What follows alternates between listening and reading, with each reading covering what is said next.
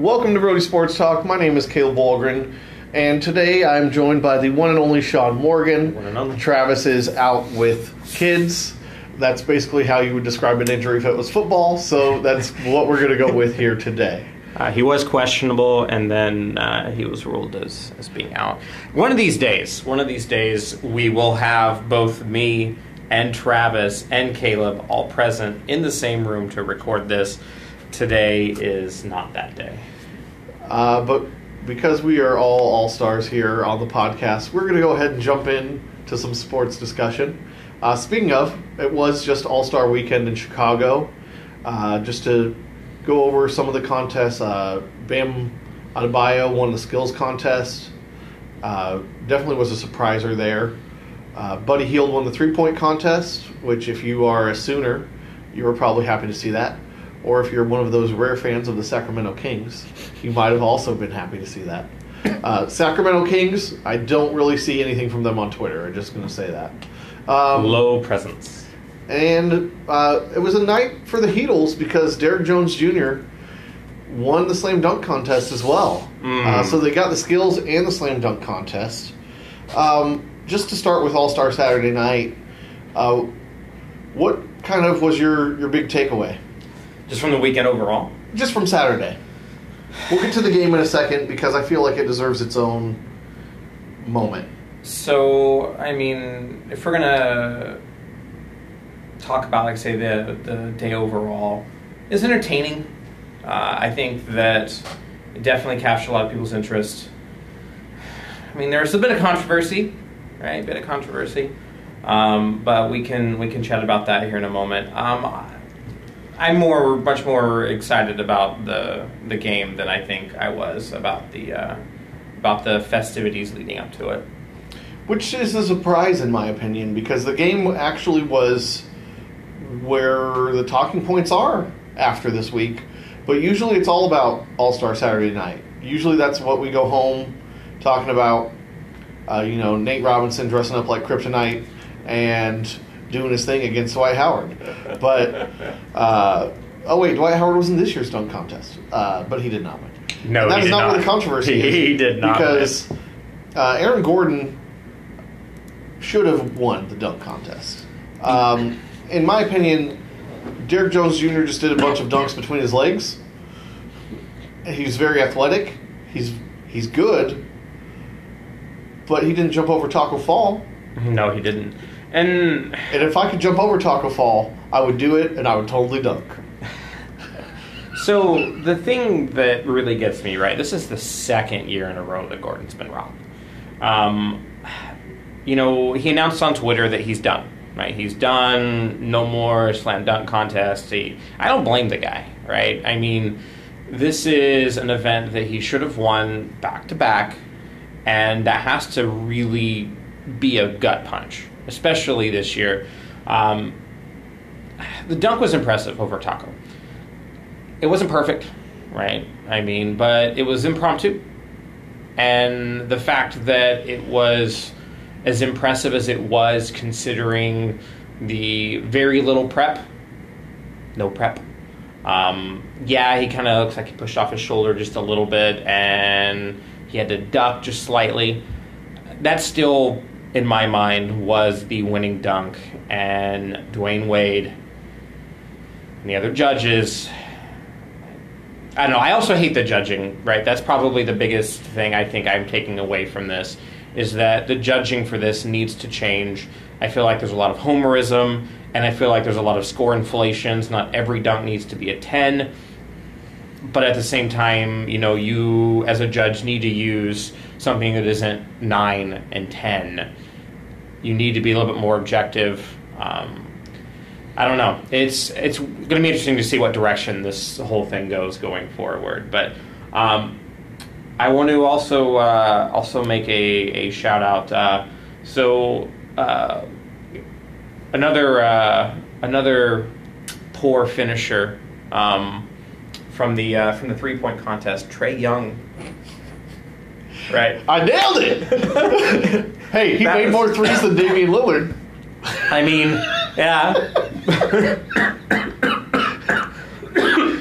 Sorry, Travis. throwing you under the bus there. Uh, he's not here to defend himself. It's okay. Anyway, let's get to the game. Um, I, I found it to be quite enjoyable. Um, so, for those of you who are unfamiliar, they played to a target score in the fourth quarter instead of having a full 12 minutes. And it was probably some of the best basketball that I have seen in an All Star game, I'm going to just say ever. In part because teams knew that they couldn't just go and try to score as much as they could every time. It was, oh shoot, we're getting close to the target score. And all of a sudden, you know, Team LeBron was within three. Everyone's out at the three point line on everyone. You gotta no one's getting an inch of space. Then, you know, a few possessions later they go, Oh, let's take the two. Let's you know, drove in, no one's guarding inside.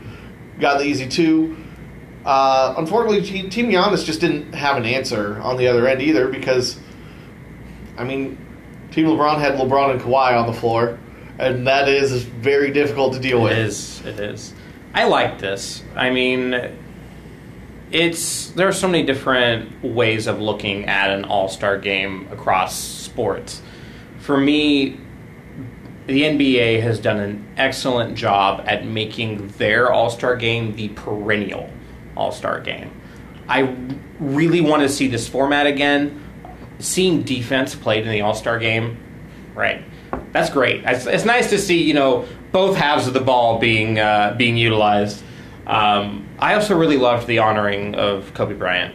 Um, you could sense from the players, from the presentation, um, Kobe was everywhere, and emotions were running high throughout uh, it was just a really special, special weekend, I think, for NBA basketball.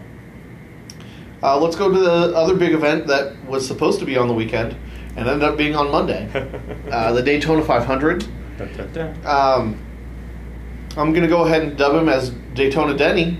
Uh, Denny Hamlin won again, back to back, fourth driver ever to win back to back Daytona 500s, and third in five years uh, 16, 19, and 20 being the years. Is Denny Hamlin going to be one of the most recognized drivers because of this? Not necessarily it like I mean in general I feel like we're getting a bit of a passing of the torch.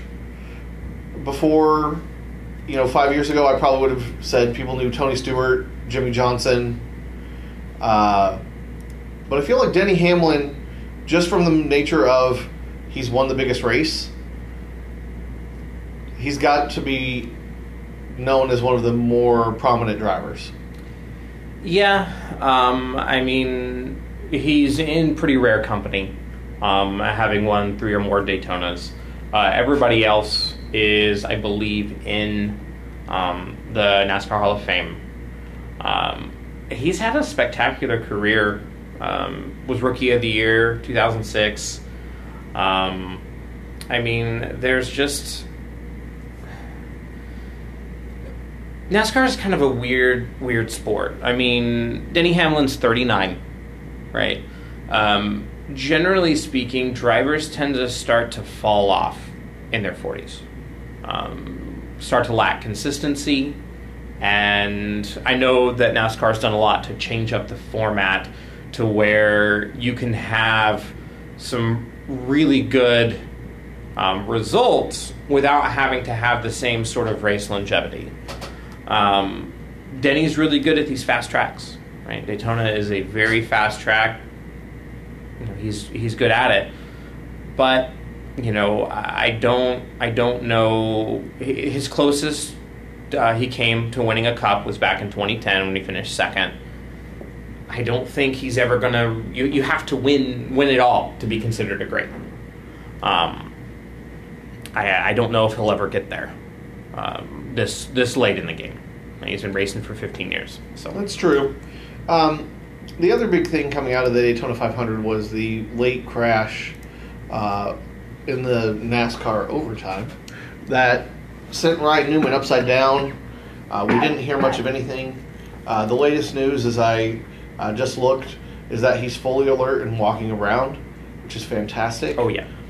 Um, if you're like me, you remember that it was in the Daytona 500 19 years ago that Dale Earnhardt Sr.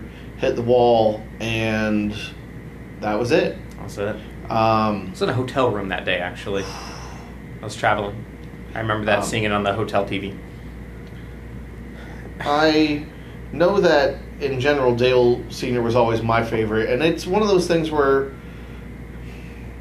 I mean, it was a pretty horrific crash, but you still have to wonder if there's some sort of a safety issue for NASCAR. I mean, yes, we want to see them go 200 miles an hour, and even as Travis said going into last week, he watches NASCAR for the wrecks, or he, you know, that's what he wants to see in the highlights.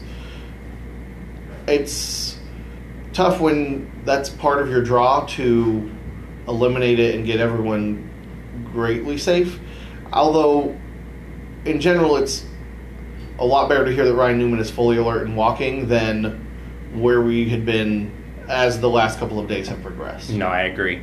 Um, having been someone who grew up really loving NASCAR in the 90s and early 2000s, the things that have changed for the sport safety wise in the last 20 years have been immense. Since, um, you know, like, I think it was like since the year Earnhardt died, nobody else has died in any of their major touring series. They have made huge strides for driver safety, um, and you know there are always going to be crashes. It's always a high risk sport, um, but I don't I don't know if they need to make any substantial changes. I you know I love Travis. I don't like hearing. I just want to watch it for the crashes um, because I think that kind of trivializes the integrity of the sport a bit. But I get, you know, they want to see the spectacle. They want to see, you know, the parts flying all over the place. Uh, but I just I don't think that there's a safety issue, and I I think we're going to continue over the next five ten years in racing to see the sport evolve, uh, similar to the staging that uh, NASCAR has done and we'll see kind of where they go from there. But I, I don't see any major uh, overhauls regarding safety. And that's probably fair. I I don't think that it's necessarily high on the wish list, but it's definitely on the on the list. Uh, let's go ahead and move over to the NFL because we do love the NFL the most here at Brody Sports Talk. And just some quick hitter NFL news that you may not have heard. Uh, Redskins are bringing back Adrian Peterson for the 2020 season, which I'm sure Sean will be happy to see the Eagles players tackling him next year. Old man. Uh, and the Seahawks got Greg Olsen. Uh, that'll be interesting. They definitely struggled at tight end this past year with a lot of injuries. They could use a lot of multiple tight end sets. Uh, perhaps use Russell Wilson in a way similar to Lamar Jackson, depending on how they catch and block out there. Uh, it'll be interesting to see exactly what their intent is. But the big sports news of the week was yesterday when Drew Brees said that he was going to return to the New Orleans Saints. Uh, it means that we know a little bit about where one domino is going in the quarterback carousel. Uh, we already said last week Rivers is going to leave the Chargers. Uh, I wanted to get some of Sean's thoughts because Travis and I talked about quarterbacks last week on not necessarily what he thinks of where we said, but where he might envision people differently. So let's. I'll keep it concentrated around Drew Brees and kind of the residual impact from from that. Um, one of the destinations that I personally feel that Bridgewater is likely to go to that I don't believe was brought up last week um, is heading to your division. I think he's going to end up with the Chicago Bears. I think that the Trubisky, uh, I don't want to say experiment because it wasn't really an experiment, but I think the that his tenure in Chicago is tenuous at best, um, and I think that they want to bring in some competition. Um, it's not like they have a really high draft pick. Um, I don't see them trying to make any super like crazy splashy moves with Bridgewater, um, or with with any other free agent. Uh, I think that it they have the cap space, right? They have the cap space. They're not going to pick up a rookie. Um, it just feels it feels right to me. It feels like something that. Um, but I think Trubisky just ends up being a backup, and then nobody. We've seen what he has to offer, right? Mm, There's going to be some fallout, and I don't think another team is going to rush to pick him up. Um, there is one other spot that I think feels like a p- good potential landing spot for Bridgewater. I don't think you guys mentioned this either, um, and I think it's him going to the uh, going to the Best Coast, uh, heading to play for the Chargers. They've moved on from Rivers. Bridgewater's 27. Uh, he could easily serve as a stopgap in the event that he gets injured again or it just doesn't pan out, um, and they continue to struggle. And then with Rivers gone, they have the cap space to bring in Bridgewater. Um, I I feel like that's a another like really strong move for them to make, assuming right, assuming they don't try to make some werewolf moves uh, in the draft and try to uh, try to snag a a quarterback of the future that way. Absolutely. Uh, it's going to be interesting to see what happens. Um, I have a tough time saying that he will go to Chicago and be a backup because there are there are reports saying that people are going to offer him thirty million or more this coming season. Um, they, we didn't have those reports last week, so it, it it's tough. It's really tough to go. Who's who wants to give Teddy that much money? I'm, I mean, it's the other thing too is I, I know that injuries are really what forced him out of Minnesota, um, but he looked good, right? Playing for the Saints, he looked good. Uh, he didn't look outstanding or spectacular. You have to wonder if this is another situation um, where you have that backup quarterback coming in, you know, shining in a polished offense where he's learned the scheme and he's been playing with these guys, playing behind one of the best, and then he goes to another team and just doesn't really amount to much. Um, I don't know. I know there's a lot of money in the quarterback position these days, uh, especially in free agency. It's it's tough because I don't think the Bears really want to waste, you know, a arguably a good winning window on a Trubisky-led offense. So they're in a, a pretty high pressure situation, I think. Um, the Vikings and Packers are both clearly better, right? I Do they- do they- so much better? Yes. do they do they want to finish third again? Right. Um, I don't. I don't know. I, I feel like they may need to make uh, some splashy moves in order to have a chance. It feels. It feels like a move that a high risk move. I think they're going to make. Well, let's go ahead and let's go do a quick mock draft. Uh, the NFL Combine is coming up this week. We'll probably see some people changing their mock drafts or doing their big boards a little bit differently. Uh, we picked beforehand, and you were taking the odds. I'm taking the evens. So, with that being said, the Bengals are on the clock. Who are you taking? So this may surprise you. I know everybody around everywhere is saying Joe Burrow, Joe Burrow, Joe Burrow. Right? Chase Young is an amazing, amazing prospect, and I think he is going to be a force in this league for many, many years to come. But yeah, Joe Burrow. I mean, come on. The the Bengals 100% need to have a franchise quarterback. This is somebody who had perhaps the best single season in college football history at the position.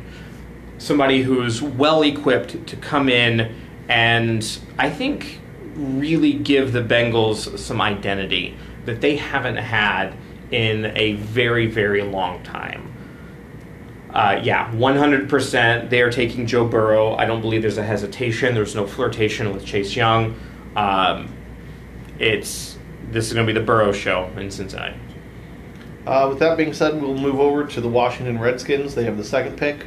Uh, I'm kind of glad Sean isn't picking for them because he might give them some scrub that should be in like the seventh round. Picking a kicker. that being said, uh, Chase Young is the, the obvious pick here. Uh, I wouldn't be surprised with all the quarterback discussion. Uh, they got their guy last year in Dwayne Haskins. you know, if the Lions want to take someone, make sure you don't get traded in front of. If the Dolphins or Chargers want someone, move up to 2 Especially the Dolphins, they've got so much draft capital. If they want to move up to two, the Redskins are probably going to let them do it without charging a ton. But in this case, it is Chase Young, the defensive end out of Ohio State. All right. So, it is actually a very good point because um, the Lions are now on the clock. Um, I honestly think they look to trade this pick away. Um, if the Chargers aren't making any moves for any free agent quarterbacks, um, I can see them trading up for Tua. Um, I don't think that Miami, um, their waning interest in Tua as a smokescreen. I think they are fully intending on taking him. Ideally at number five, they don't have to make any moves. Um, if the Redskins take their or trade their way their pick, um, they're going to take, as I said, they'll be taking Chase Young.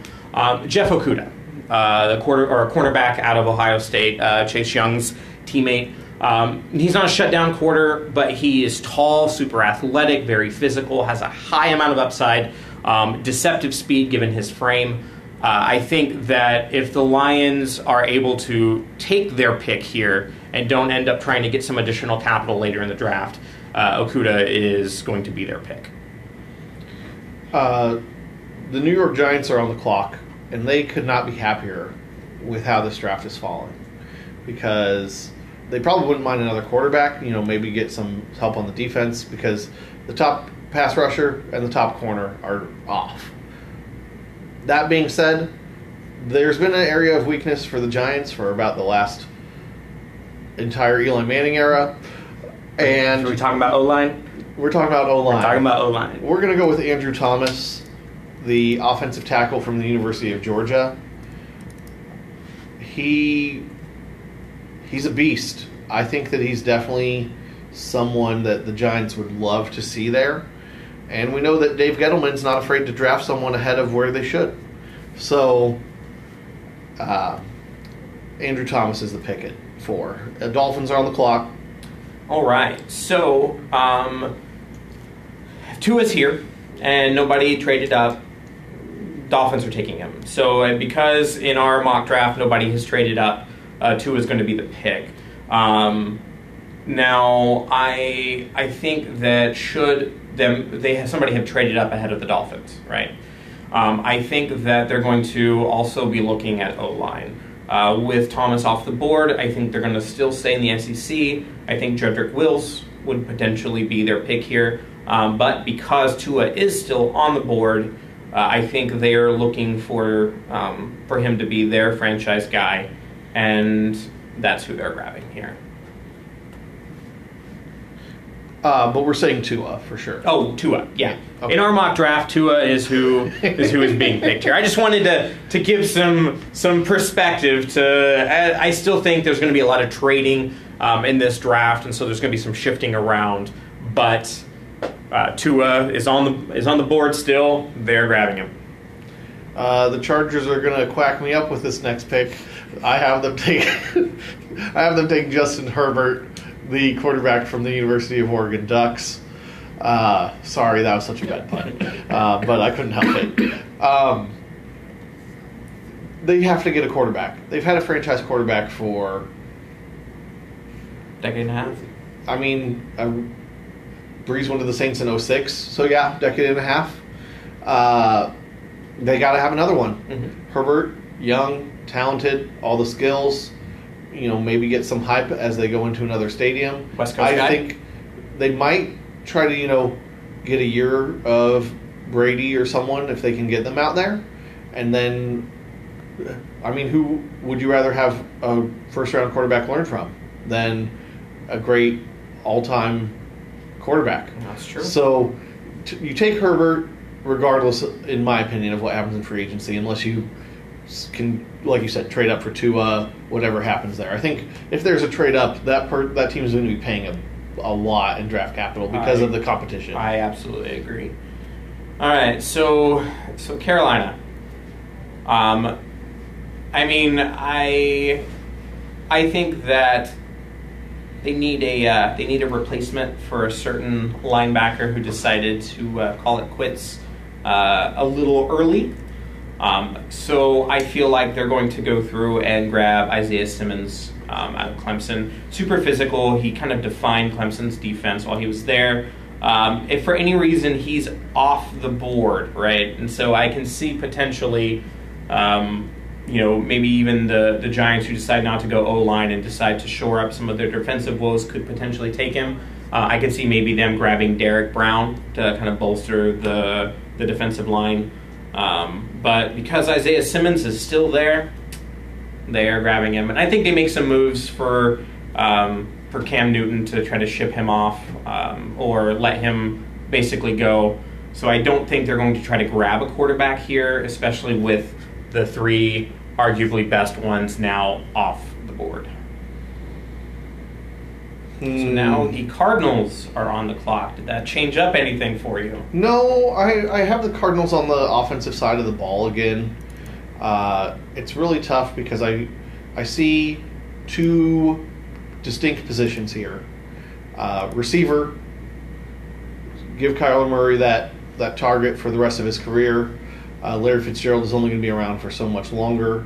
You know, if you can get a receiver to learn from Larry the Legend at this point, to steal a nickname, uh, I why mean, not? He shows that Fitz magic. Oh wait, that's also taken. Ah, so uh, it's it's tough because the other option is an O lineman. While I think an O lineman might be the more sound choice, I'm gonna have a little bit of a reunion here, as I'm gonna have CeeDee Lamb go to the Arizona Cardinals at eight. Yeah. Right. Jaguars are on the clock. Jaguars are on the clock. Now, I think it's funny. I think the Jags are actually in a very similar boat to Carolina. How fitting that they came into the league together. Um, I actually see them taking on the defensive side whoever the Panthers decided not to take. Um, so I can see them going again, going D line, bringing in Derrick Brown um, out of Auburn. Now there's a, a good chance potentially, right? Especially with all the shifting around and um, players being uh, taken that otherwise uh, you know teams would like to grab early. Um, that both Simmons and Brown could be off the board.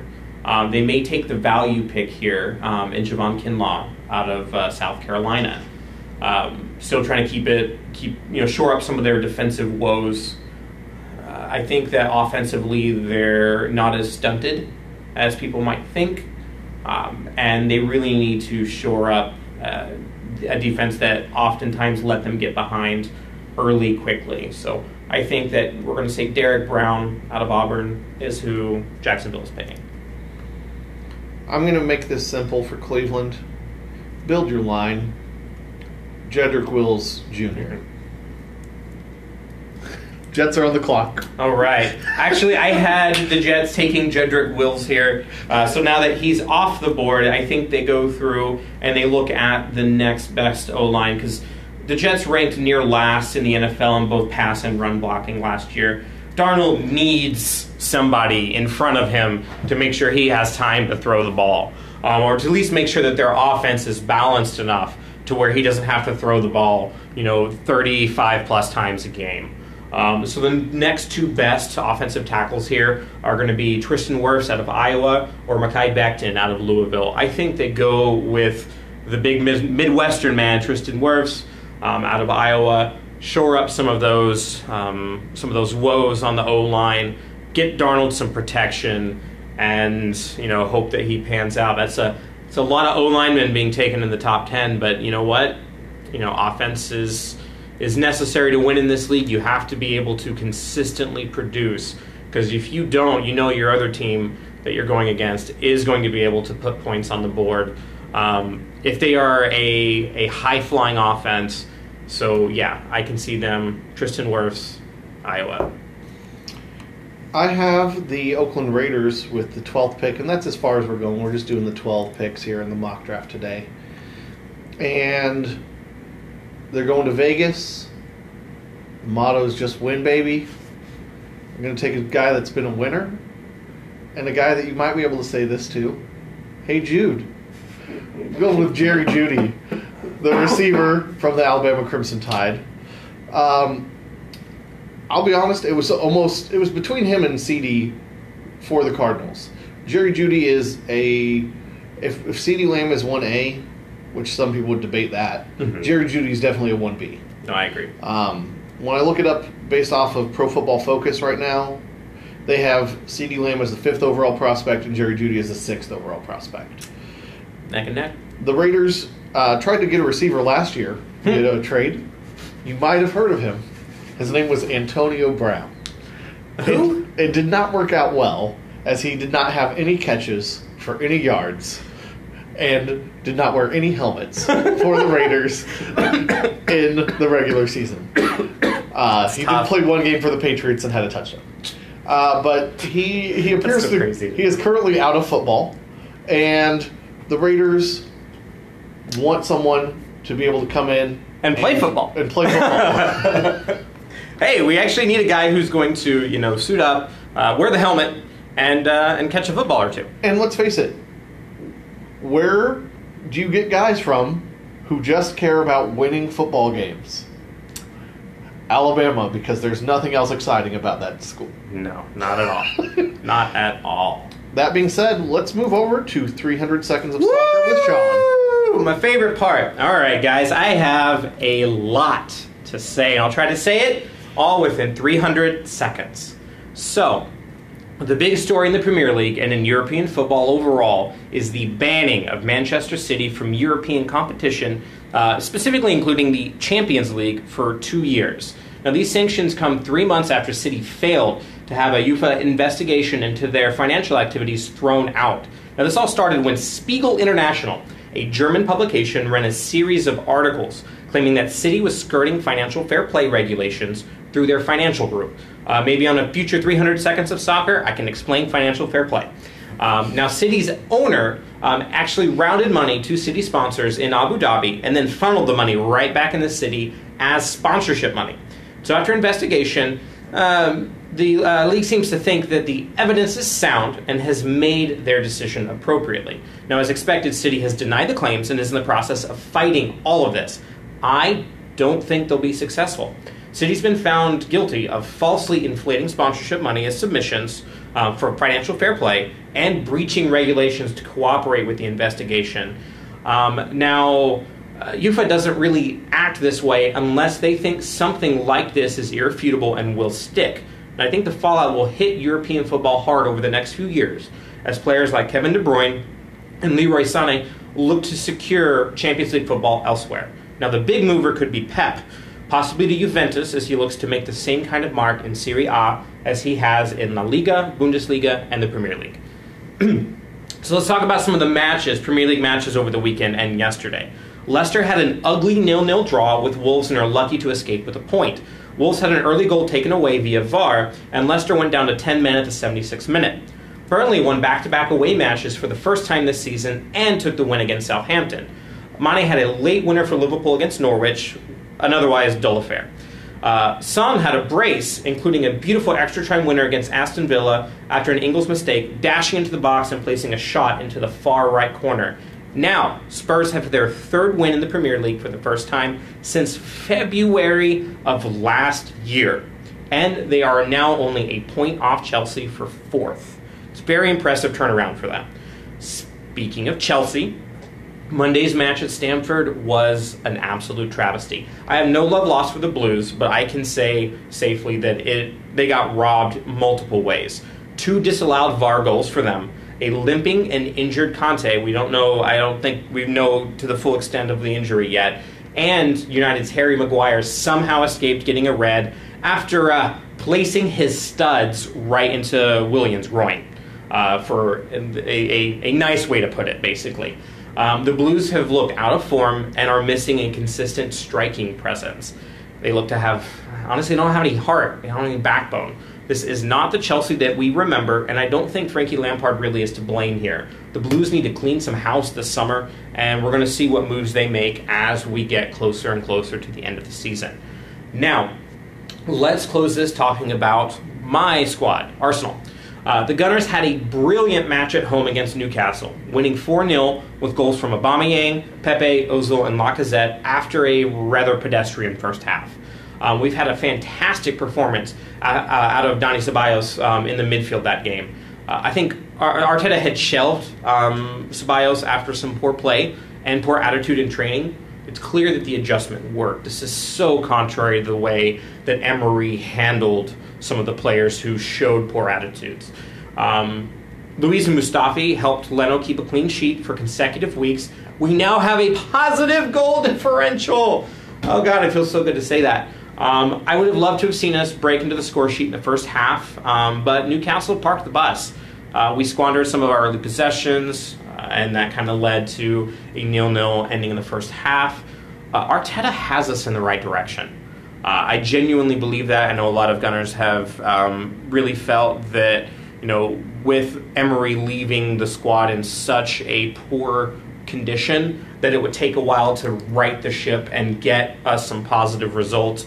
Probably taken a little longer than we would have liked, but it's very clear we are trending in a positive direction.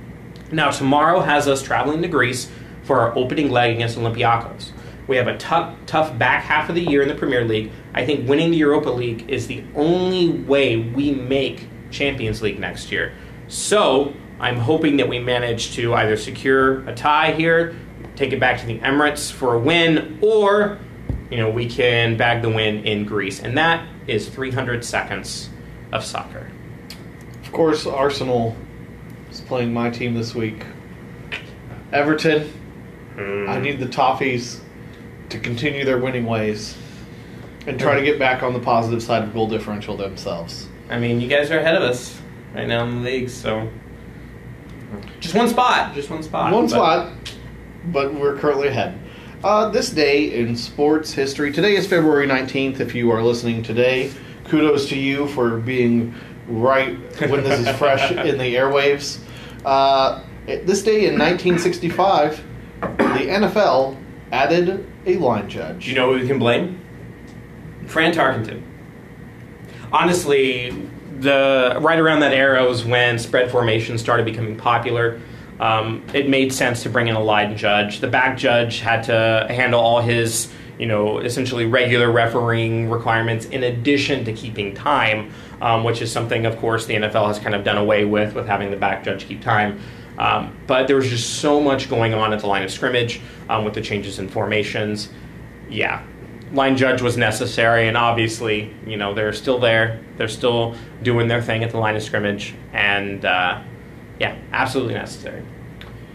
And now to only jump back 25 years, Sterling Marlin won the Daytona 500. Magic Sterling, and it was his back-to-back win. We talked about it with Denny earlier on the.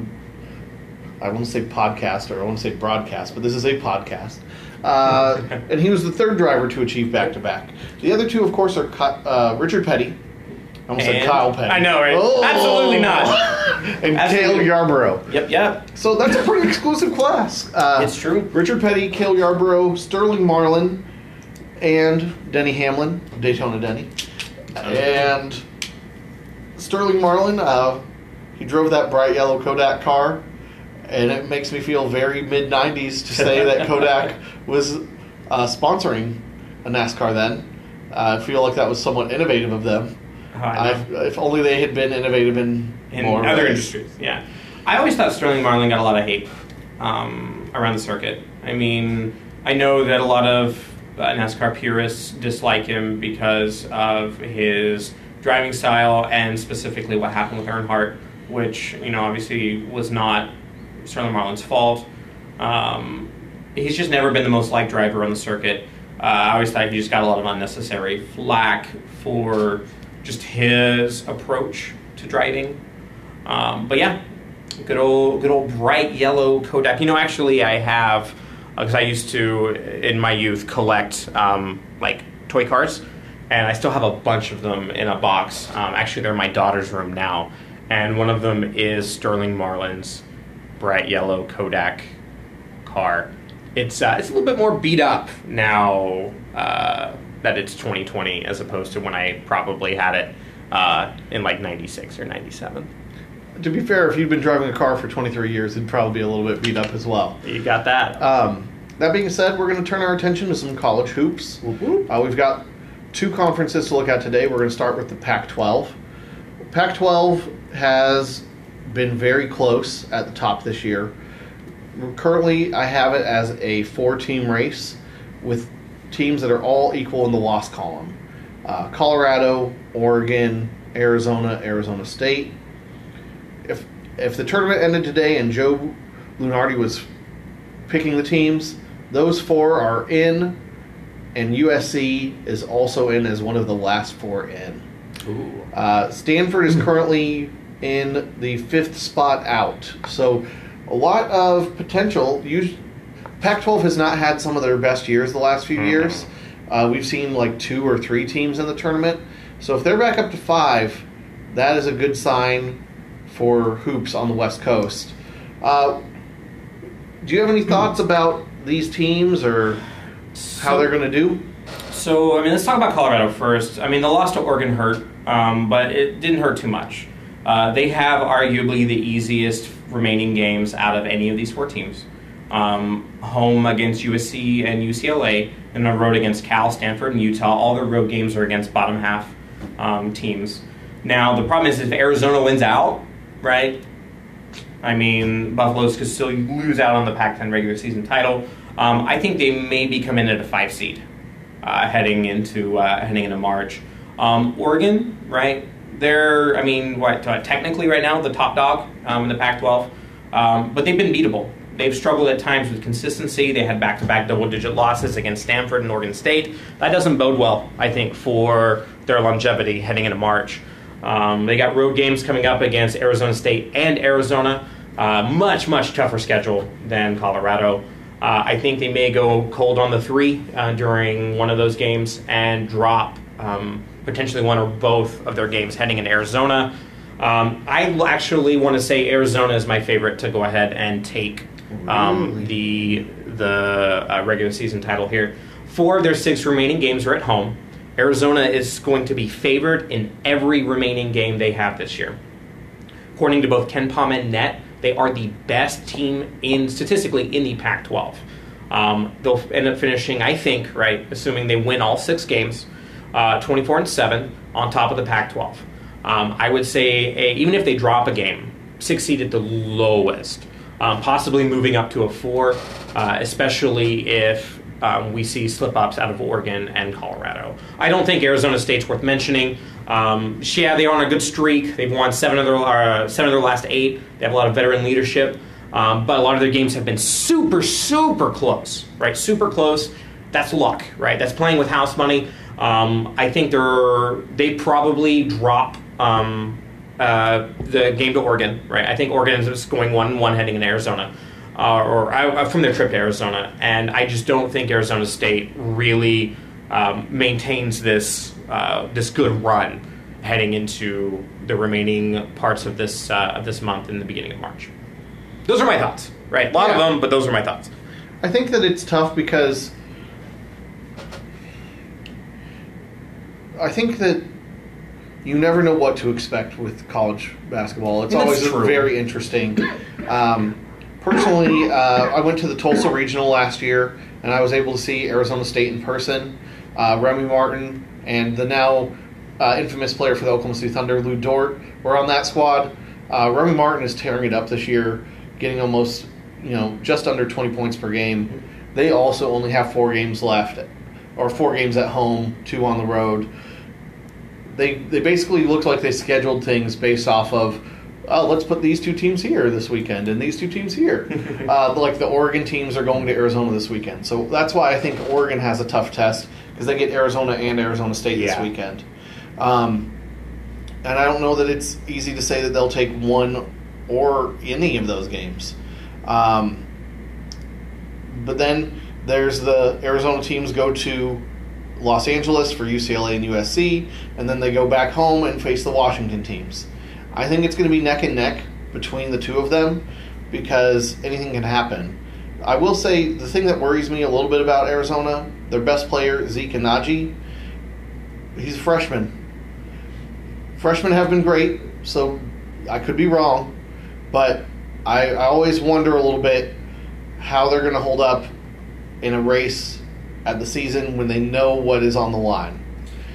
And I agree with you there. I think that, you know, especially for these young guys, um, pressure mounts and they've never dealt with it before, right? The the pressure of having a deep run in high school playoffs is way different than something like this, but it's still the regular season, right? It's still the regular season, and I think that you know all four of these squads are going to you know have a good presence come March.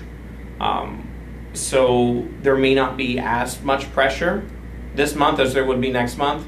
So I don't know if that's going to be as big of an issue now, but come March, you know, we'll we'll see if the tune changes. Uh, we'll go ahead and move over to the Southern Conference. And for those of you who are like, why are you guys talking about the Southern Conference?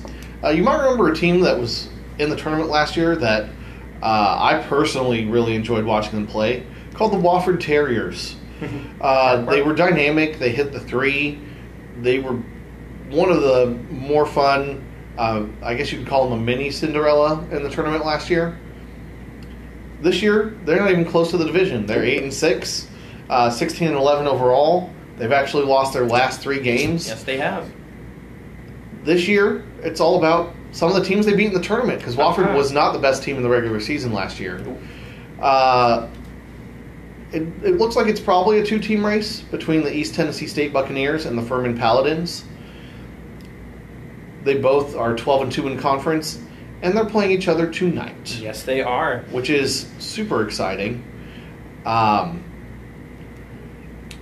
do you have any thoughts about who you think takes that game and probably uh, goes in the driver's seat for the division? So I think that the Buccaneers are going to be the uh, the winner overall. Not just tonight, but I think they're going to take the take the conference. Um, I mean, tonight's game against the Paladins of Johnson City, that's the de facto regular season title game, right? Um, they play back to back away games against Samford and Wofford to kind of close everything out. The latter is on a three game skid, and then Samford's like 10 games back from 500. So I think that with this win tonight, the Buccaneers kind of hold steady and they end up taking the conference. Furman, right? They have to win on the road. If they do, um, you know, great. They've won seven straight since they dropped a, I think, a 14 point loss to Wofford back uh, sometime last month. They could, you know, this is a three point happy team that if they make it, um, you know, into into the big dance, you know, they're going to be a tough opponent for anybody, especially early rounds, because you know, three point happy teams are feast or famine, and if they start feasting, right, they could they could square an upset. Uh, I think the only other team that we were going to chat about was um, UNC Greensboro. Uh, I mean, they're a BPI top seventy team, right? Um, but the problem is, East Tennessee State did the double over them this year. Um, Spartans may take a home game against Furman, um, and if they if the Bucks end up for some reason slipping up uh, sometime late against against Samford or Wofford, or you know managed to lose tonight to Furman, um, you know Greensboro could sneak in, but I think they're going to ultimately be on the outside looking in. Um, you know that that double over him really kind of kind of hurt a lot, and they would need some some moves to happen in order for them to to bag the title. And it, it's interesting. You never know what's going to happen. Furman did beat East Tennessee State earlier in the year, and they had the loss to UNC Greensboro. So if they Furman can somehow beat East Tennessee, and UNC Greensboro beats Furman, all of a sudden we have a three-way tie. Three-way ties are messy. It's true. You know, so funny thing. Uh, so East Tennessee State is in Johnson City, Tennessee.